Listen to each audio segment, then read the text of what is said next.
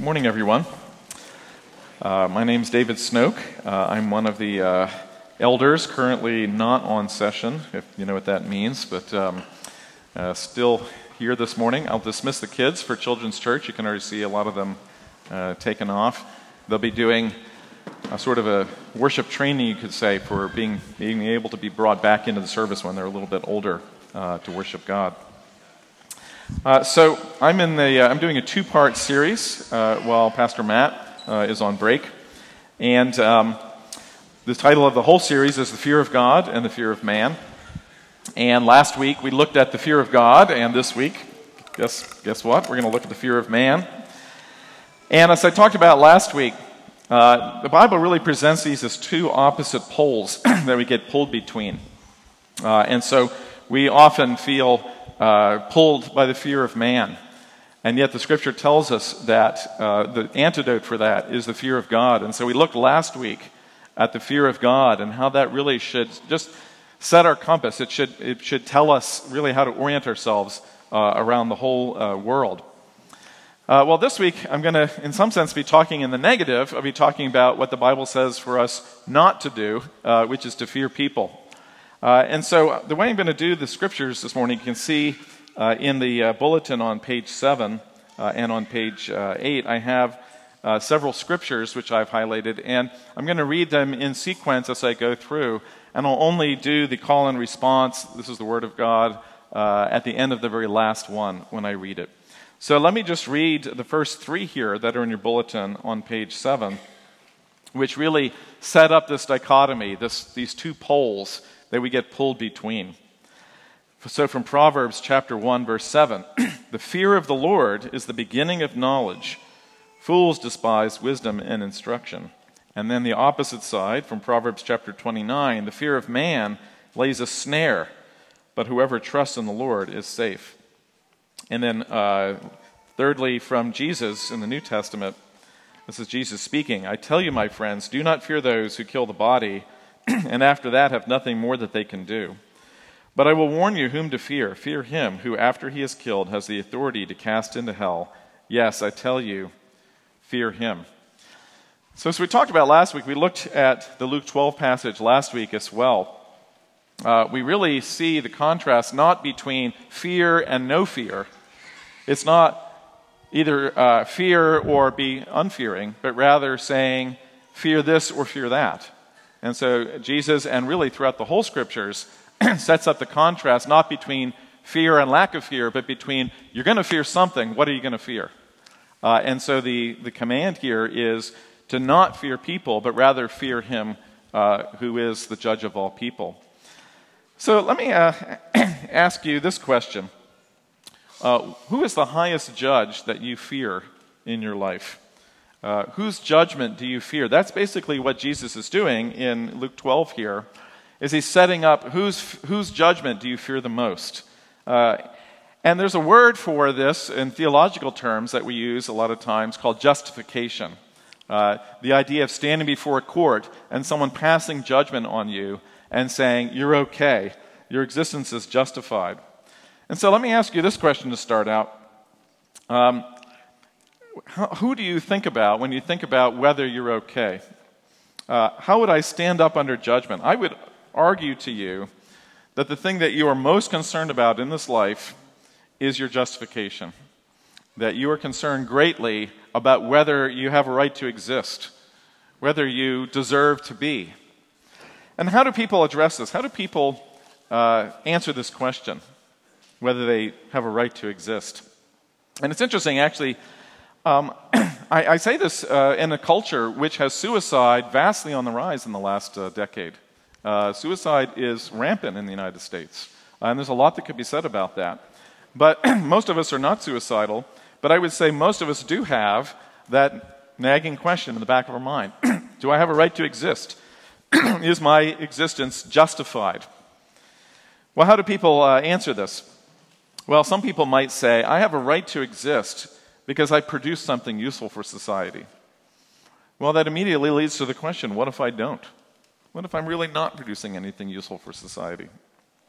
Or some people might answer this question I have a right to exist because I have friends and family who love me.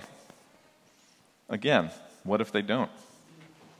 Um, what about somebody who says, I have a right to exist because I have it all together and I know how to negotiate life?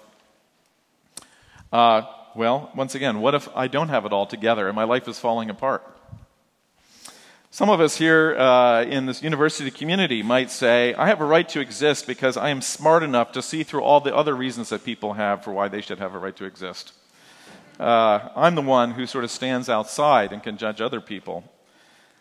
On the other hand, that one sort of assumes that I'm awfully smart. And what if I'm not actually so smart and people see through me? What if actually my facade is torn aside and I turn out, uh, my greatest fear is that uh, people don't actually see me as being so smart. All of these can be called justification by works, by what I do, uh, by something good about me. And the Bible actually puts these in the same category as the fear of man. Did you ever think about that? Uh, maybe uh, you've been a Christian for a long time, and you've heard about justification by faith and justification by works, and you've also heard of the categories fear of God and fear of man, but you don't necessarily link those two. But if you think about it, justification by works uh, is a type of fear of man because you're basically saying, when all these people pass judgment on me, uh, then they approve me, that's my justification. And so when they see that I do good stuff or have it together or whatever you want to say, uh, you're basically relying on other people's judgment to give you a passing grade and to say that you measure up. So let me give you another little um, test here. Some of you who've heard me preach before, you know I love to give you these little diagnostic tests. So here's a question. uh, answer, see if you can answer this. So many of you here today know that you live in fear. many of you sit here and say, objectively, right now, the thing I'm struggling the most with is fear and anxiety.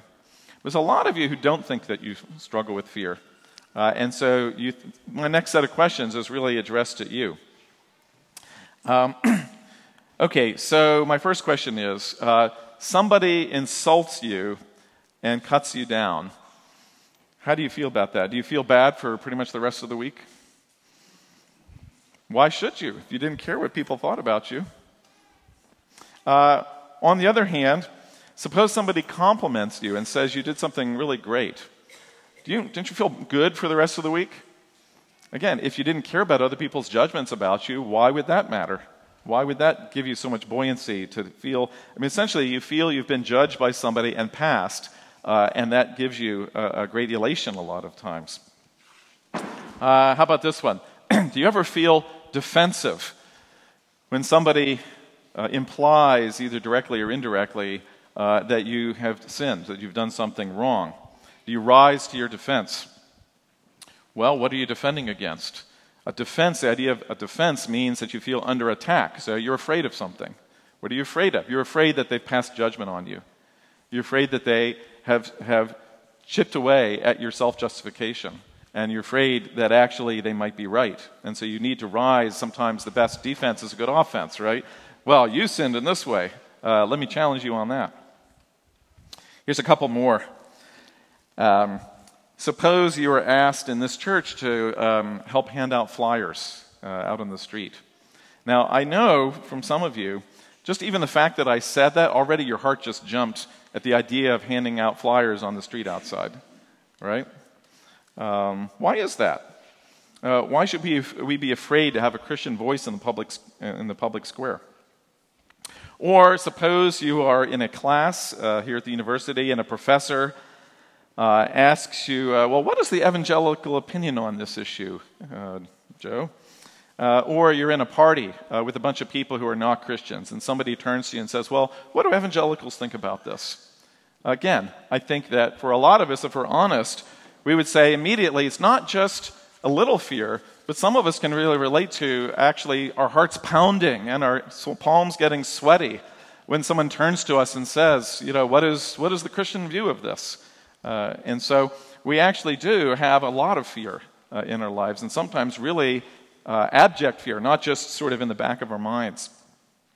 So let me move on to the next couple passages uh, that we have in front of us uh, in the scriptures. So if you go back to page 7 in the bulletin, I'm going to read these, and then at the end of the second one, we have a call and response to remind ourselves that this is the Word of God. These are both from Apostle Paul in the New Testament. So uh, in 1 Corinthians chapter 4, uh, starting in verse 3, Paul says, But with me it is a very small thing that I should be judged by you or by any human court. In fact, I do not even judge myself, for I am not aware of anything against myself, but I am not thereby committed. It is the Lord who judges me.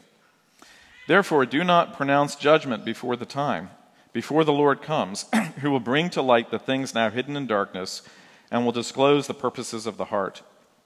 Then each one will receive his commendation from God. And then from Romans chapter 8, very famous passage. What then shall we say to these things? If God is for us, who can be against us? He who did not spare his own son, but gave him up for us all, how will he not also with him graciously give us all things? Who shall bring any charge against God's elect? It is God who justifies. Who is to condemn? Christ Jesus is the one who died. More than that, who was raised, who is at the right hand of God, who indeed is interceding for us. Who shall separate us from the love of Christ? Shall tribulation or distress or persecution or famine or nakedness or danger or sword? As it is written, For your sake we are being killed all day long. We are regarded as sheep to be slaughtered. No, in all these things we are more than conquerors through him who loved us. For I am sure that neither death, nor life, nor angels, nor powers, nor things present, nor things to come, nor powers, nor height, nor depth, nor anything else in all creation will be able to separate us from the love of God in Christ Jesus our Lord. This is the word of the Lord. So, did you hear the confidence that Paul has there? His confidence is not because, hey, I'm a super apostle and I preach great. That's why I'm so confident. It's because of the gospel. And so I want to take uh, just a, a, little time right now and talk about the gospel. Uh, because I think really this is at the core of how we don't have fear of people.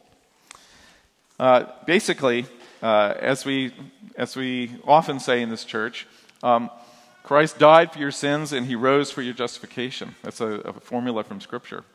That we are, if we are in Christ, then his death actually is the death that pays for all of our sins. Uh, and that's called atonement. Uh, and in the same way, his life is our life. So that, and when we're united to him by faith, uh, in fact, we have his life in us. And so God can truly see us as good because of Christ's life uh, in us. Now, the word, as I said before, that's often used for that is justification.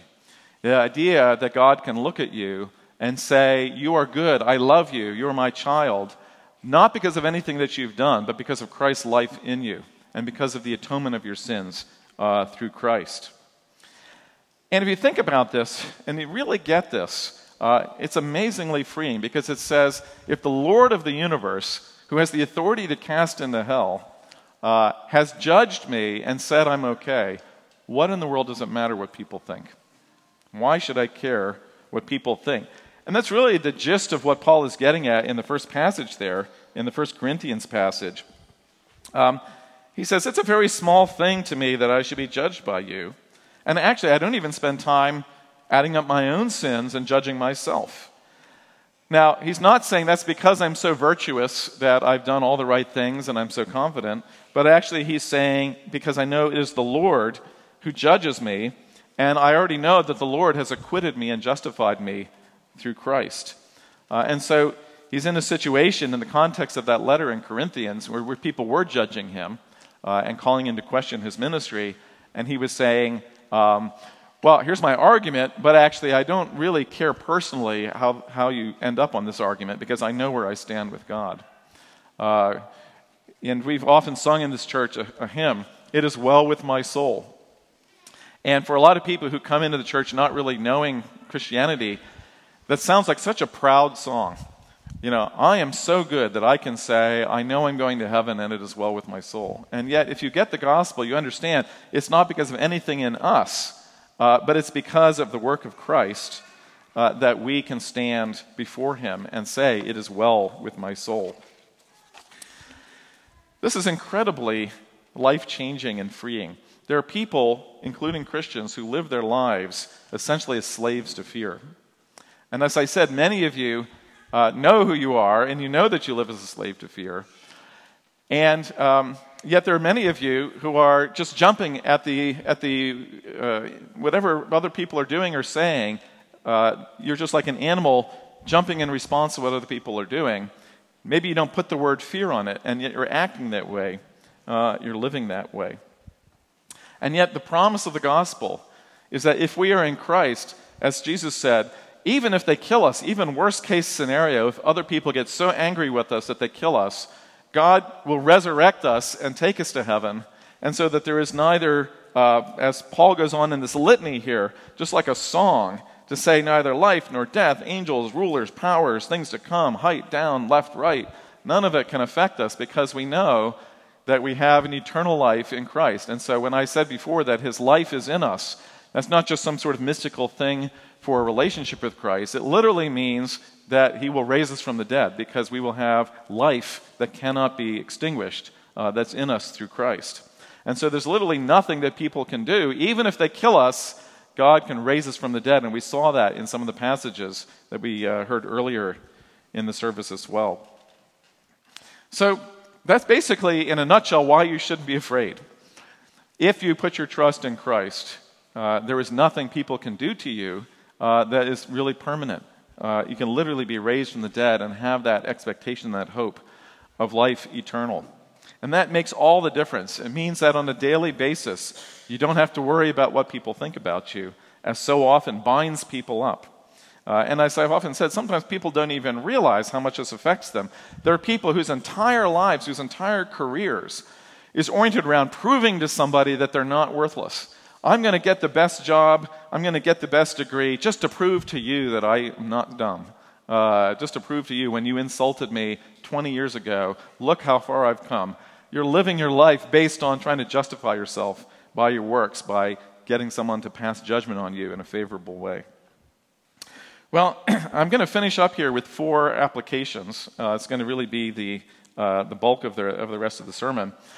Three of them are pretty short, and one of them is pretty long. Uh, so uh, bear with me here. Uh, the first one here uh, is one of the short ones. And it really gets at um, the issue. Sometimes, I, I would say probably all of us know somebody who would say that they don't fear anybody and they would say, I've really, you know, you guys are the ones who fear people. You are the sheep. Uh, I'm not one of the, uh, what do they call them, sheeple. Uh, I'm one of those people who doesn't fear anybody.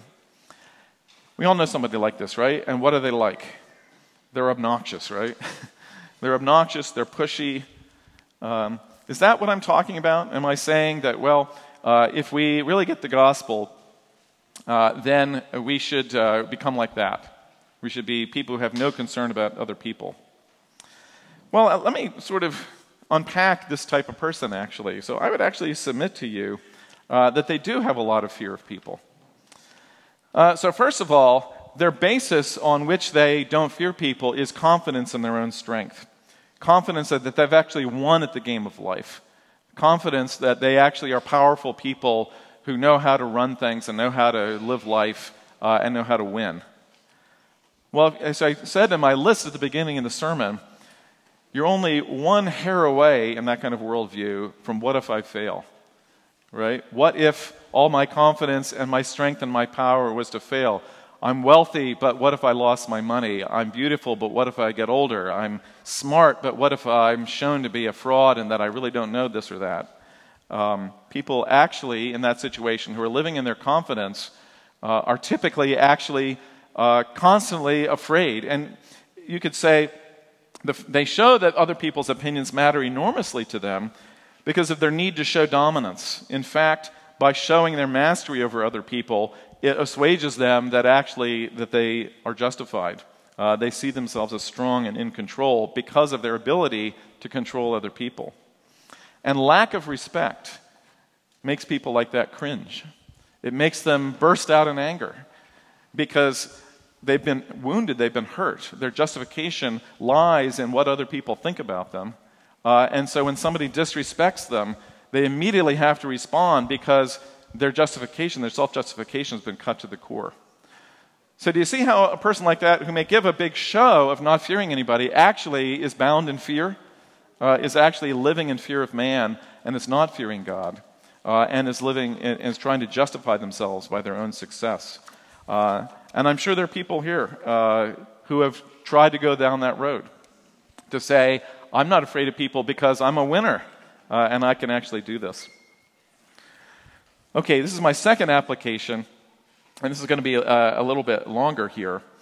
Uh, for many people who live in fear and anxiety, uh, they don't see it as a choice at all. They see it as something that comes upon them, that leaps upon them, uh, as, a, as a physical problem. There are certain situations and things that just make them afraid. And so I want to talk a little bit about how our culture sees um, not just fear, but all kinds of what can be called passions of the flesh. There's all kinds of physical reactions that we have to situations uh, that, of course, is not something new. This has been in the world since forever. Uh, we react to things. So, fear, for example, uh, anger, sexual desire, uh, disgust, sadness, uh, or joy. These are all things in which we literally have a physical reaction to something that comes at us, something that we encounter. And our culture kind of has a schizophrenic view about how to think about these things. The Bible, in general, had lumped these all into the category of the passions of the flesh. Um, our culture, often of these, will say, There's nothing you can do about it. You have to simply do whatever the flesh says.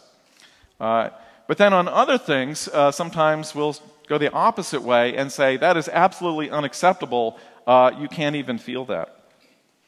Um, so, uh, for example, in the area of sexual desire, uh, we have uh, a culture that, by and large, for the last 50 years or so, has said if it feels good, do it. You have to, you know, it's, it's oppressive to tell people not to act on their sexual desires unless they're the wrong sexual desire, such as pedophilia, in which case you absolutely cannot act on that. Uh, and so we have that kind of dichotomy uh, even in that area. Uh, anger. There are some people in our culture who would say anger is never right. Uh, you should bottle up that anger, and it's never appropriate uh, to, to have any kind of anger. And there are other people who would say certain things demand anger, uh, and they feel angry all of the time. Uh, and they would say, you know, there's something wrong with you if you're not angry about the things that I'm angry about. Uh, and in the same way, uh, when we look at fear and sadness, uh, sometimes called anxiety and depression, uh, we often uh, are in a situation we feel we're powerless to control those things. well, um, here's the difficult thing is that there is both a physical side to these things and a thought side, a cognitive side. Um, we can't just put them all in one category and say it's nearly just a physical thing that just springs on me. But we also can't put it entirely in the cognitive side and say uh, whatever you think, uh, that is just going to control you, uh, and uh, you know you have you should not even worry about these passions of the flesh. Of course, you just think them away. Uh, it's just not the case. There are some things that are your passions that aren't other people's passions. There are things that sweep you and blow you about whether it's fear, anger, sexual desire, uh, whatever it might be, feelings that blow you about that other people might not struggle with at all. Uh, but for you, it deeply feels like who you are. It feels deep in, inside of you, and you don't see yourself as even choosing uh, to do these things. And so I've talked to many an angry person who doesn't say, I chose to be angry. They feel like they just had to be angry. The situation demanded it. Uh, many people who are in sexual sin uh, would say, uh, I didn't choose this, it's just who I am. Uh, and oftentimes people in fear will say the same thing I can't help it. It's an anxiety that just springs on me uh, and something that I can't control. So the fact is that people are complicated. Uh, and I don't want to come across as though I'm giving you easy answers to say, well, if you struggle with fear and anxiety, well, just believe in the gospel and you'll be done with it. but I do think that there is a cognitive side to all of these things. Uh, what we think does matter greatly, and oftentimes the things that are deeply in our bones can be addressed by putting the gospel deeply in our bones. And some of you who have heard me preach before, you know I use that phrase all the time, right? Getting the gospel in your bones. That for many of us, our fears and anxieties and our passions feel sort of more real because they're deep inside us. And the gospel is just sort of this, this sort of doctrine that I believe to, that is the proper doctrine to be believed, but I don't actually believe it. I don't actually think, oh my gosh, I'm actually going to go to heaven? Uh, and that's a physical place that I can go that is real. Um, it just doesn't affect us deeply in our bones. And so I would say, I don't want to be simplistic to say that all of these uh, fears and passions that blow us about are just easily dealt with uh, overnight. But I would honestly say to you that as we believe the gospel and we get it into our bones, into our heart, uh, or as the Old Testament might say, into our loins, uh, that, that it feels deep in us, that in fact it does make a difference. It changes our self identity, it changes our perception of who we are, it changes our perception of what we should fear, and it changes what you could say are automatic responses. Um, we oftentimes a- uh, react automatically to things uh, without even questioning them. And when the gospel gets deep in our bones, we can actually start to have a moment where we're like, wait a minute, what am I doing here? Uh, what am I fearing? What am I angry about? God is the one who judges, God is the one uh, who is in control. But I think it gets down to this when we think about fear. um, in our society, we tend to only think about things as sinful if I see myself as deliberately making a conscious act to choose to rebel against God. And we don't think that any of our automatic responses are sinful. We don't think that those things that just sort of seem to pop out of us are sinful. We tend to only think at sort of the upper cognitive level is where sin lies. And sin is only those things that I'm sort of deliberately saying right now, I am rebelling.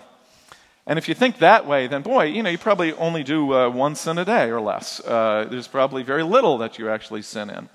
But the Bible actually says our sin is much deeper than that. It's through and through. And there's a lot of us that is sort of automatic sin, stuff that we find ourselves doing. Uh, and I think I put in the additional scriptures, uh, Paul talks in Romans 7. Uh, yes, it's in there.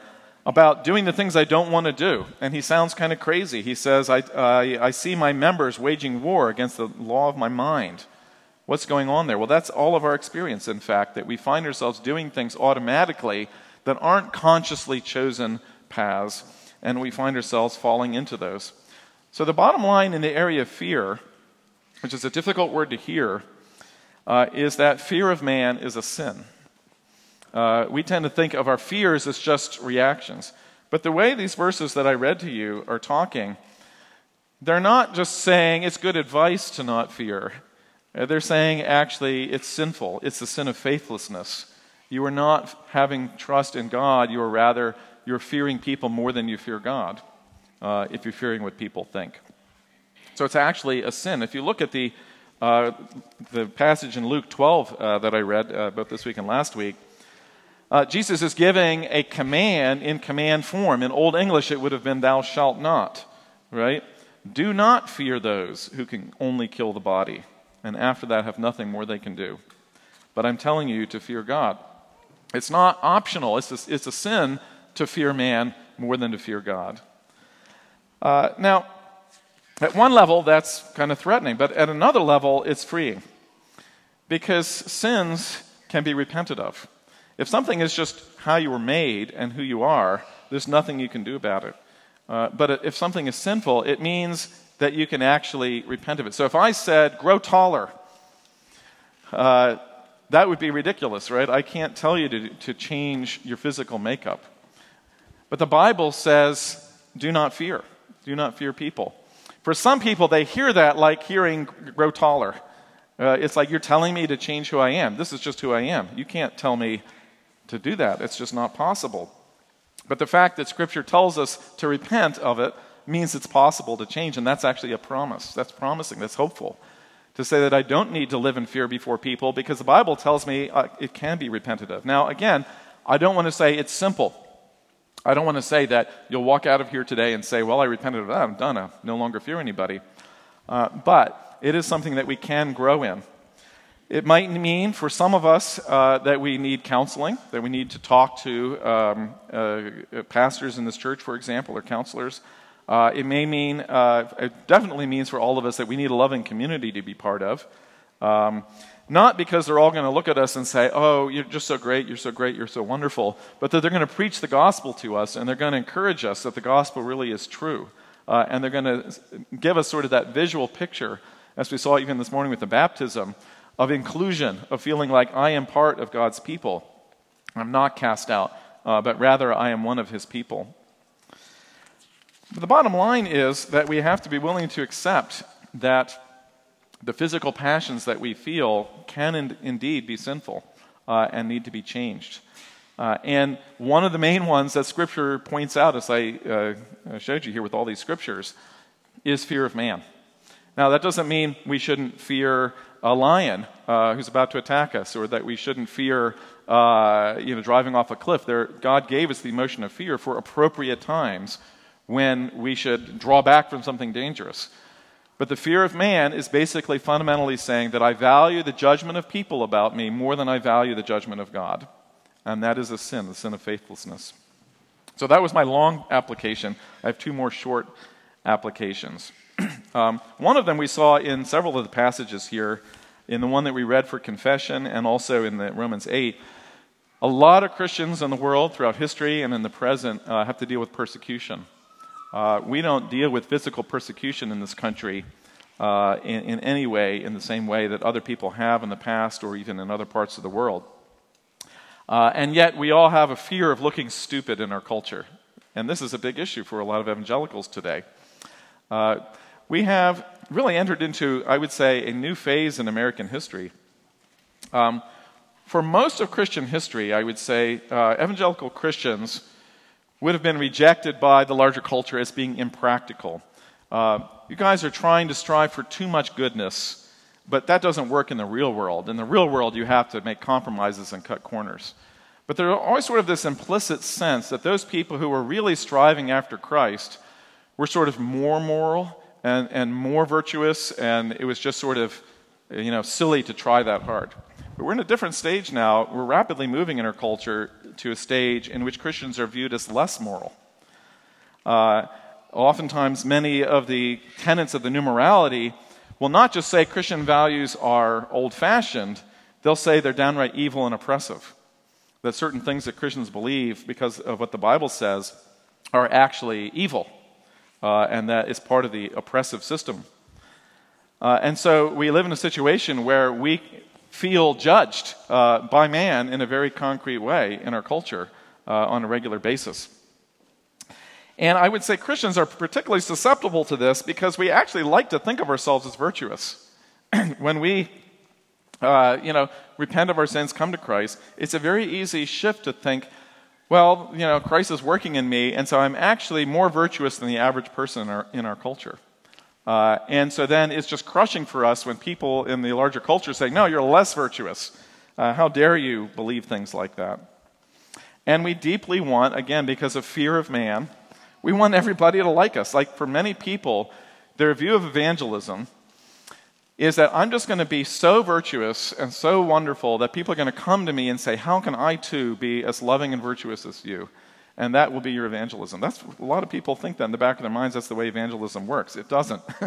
uh, you'll never get to that point. Maybe occasionally there there will be somebody like that, uh, but by and large, uh, we come to people in evangelism saying, "I'm a sinner saved by grace." And you are a sinner, you also need that same grace. We're not presenting ourselves, we're not presenting our virtue. Uh, and so the more we fall into fear of man, the more we're worried about what people think about us and we fall under fear of other people's judgment. So, uh, in last week's scriptures, uh, I think I uh, reproduced uh, this in the additional scriptures also. In Isaiah chapter 66, when we talked about the fear of God, he talked about, he says, This is the one to whom I will look. This is God speaking. He who is humble and contrite in spirit and trembles at my word. We fear God and we listen to his word, the Bible, and so we have to be able to move to a point where we say, yes, I'm marching to the beat of a different drummer. uh, there's certainly many things in the, in the larger culture that we can value, that we can affirm, that we can participate in. But the bottom line is, um, in every generation, there's been something that you had to say, I'm opting out of this one. Uh, I, I can't do that because I march to the beat of a different drummer. Uh, I can't say that. I can't approve of that. I can't agree to that. That's very scary uh, to feel that you are an outsider in some ways uh, to the culture. And yet, that is one of the things that the fear of God versus the fear of man implies is that we fear the Word of God, we fear, and we basically consider His judgments more important than we consider the judgments of the world. And lastly, uh, this was a, a very brief uh, application, and it gets back to uh, some of the, uh, the gospel implications I was talking about before. Many people are deeply afraid of conflict, uh, and in particular, uh, if there is someone in your life who has, is, is struggling with a sin, many of us are deeply afraid of talking to that person about that sin. And uh, if that sin does come up in conversation, we feel incredibly awkward about it. we don't really know how to deal with it or process it. Uh, if you think about it, the gospel says there is no sin that is so great that you cannot be forgiven and saved by God. There is no sin that we should be afraid of mentioning that should be unspeakable. Uh, now, maybe not everyone we should blare in public, but one on one with another Christian, we should be not afraid to talk about our sins. Uh, and there's a wonderful book we have on the book table uh, by uh, Bonhoeffer, uh, who says, uh, he talks about the joy of confession. And he makes a very interesting statement. He says, a lot of people in the Christian world, and he's writing this in the early 20th century, it still applies. A lot of people say, well, I confess my sins to God, but I, I don't need to confess them to another person. And he says, Well, why do you find it easier to confess to the Lord of all the world who has the power to throw you into hell? Why do you find it easier to confess to him than to confess to another person? Um, is it because you fear their judgments more than his judgment? And actually, if you feel that way, it's because you've created an image for yourself of God uh, not very scary. And so that God you can easily confess your sins to. Whereas confessing to another Christian, is actually scarier because that Christian actually images the real God more than your mental image. Uh, and so it's actually scarier to go to confession sins to another Christian because they're actually more like confessing to the real God than confessing to the imaginary God that you make up in your prayers. Uh, and so we should not be afraid of confessing our sins. But the reverse is also true if you're the one being confessed to. Um, we should not be afraid of the situation of feeling so awkward uh, because we know that sin is in the world. And uh, Larry Crabb, a, a, a counselor who a lot of you have heard me quote a lot of times, he said the most healing thing that we can do for another Christian is to name the sin and not condemn them for it. If we don't name it, if we leave it the unspoken, it's almost like we're implying this is too terrible to possibly be mentioned. Uh, and therefore, we're actually increasing that person's fear uh, of judgment if we can say, uh, this is a sin, uh, but this too uh, comes under the cross, we actually are very healing. And I can tell you personally in my own life, many years ago, there's a pastor named Dave Williams, who some of you in this room uh, remember many years ago. It was just like a fantastic thing, but I talked with him like 10 minutes after church and I was chatting with him about something. He said, Well, you know, that's a sin. And, you know, it, it, just the way he said it was just so striking to me because on the one hand, it was just the matter of fact nature of him saying it. It wasn't like, ooh, that's a sin. It was, well, that's a sin. But I could immediately perceive he wasn't condemning me, but he was speaking truth to me. And so my fears were reduced, uh, and my understanding of the gospel uh, was increased. So let me finish just with this then. Uh, for some of you, you've heard this many times. For some of you, it may be the first time. I'm setting before you a great opportunity to abandon your fears and trust in the God who justifies through the work of his Son in the cross. Uh, I'm challenging you to set aside your fears, to believe the gospel, to get it deep in your bones, maybe for the first time in your life. Uh, maybe this is just a reminder. Uh, it may be hard to set aside your fears. You may need help. You may need uh, a lot of help in setting aside your fears. And yet, that is the call that we have in Scripture to not fear people uh, but rather to fear God, who has the power to judge us and yet sends his Son so that we don't need to go under judgment and, in fact, can be taken uh, into his glorious kingdom. And if he justifies us, who should we fear? Let's pray. Father, um, I pray Uh, for those, Father, uh, many of us who've been Christians even for many years, who still live in fear in many ways, and Father, none of us is free from that. I'm not free from it. Uh, Father, uh, we have many fears, uh, some greater and some lesser. Father, I pray that we would see our need to draw near to you, uh, to have greater concern for your opinion than those of other people. And Father, that we would not trust in our own strength and our own works, Father, but that we would rest in the grace that you've given to us in Christ. And Father, I do pray for truly uh, many people here this morning that you would set the captives free. people who live in fear, Father, that they would be, even this morning, be able to Mark this morning as a day they began a walk away from fear and toward faith in you. And uh, we pray in Jesus' name. Amen.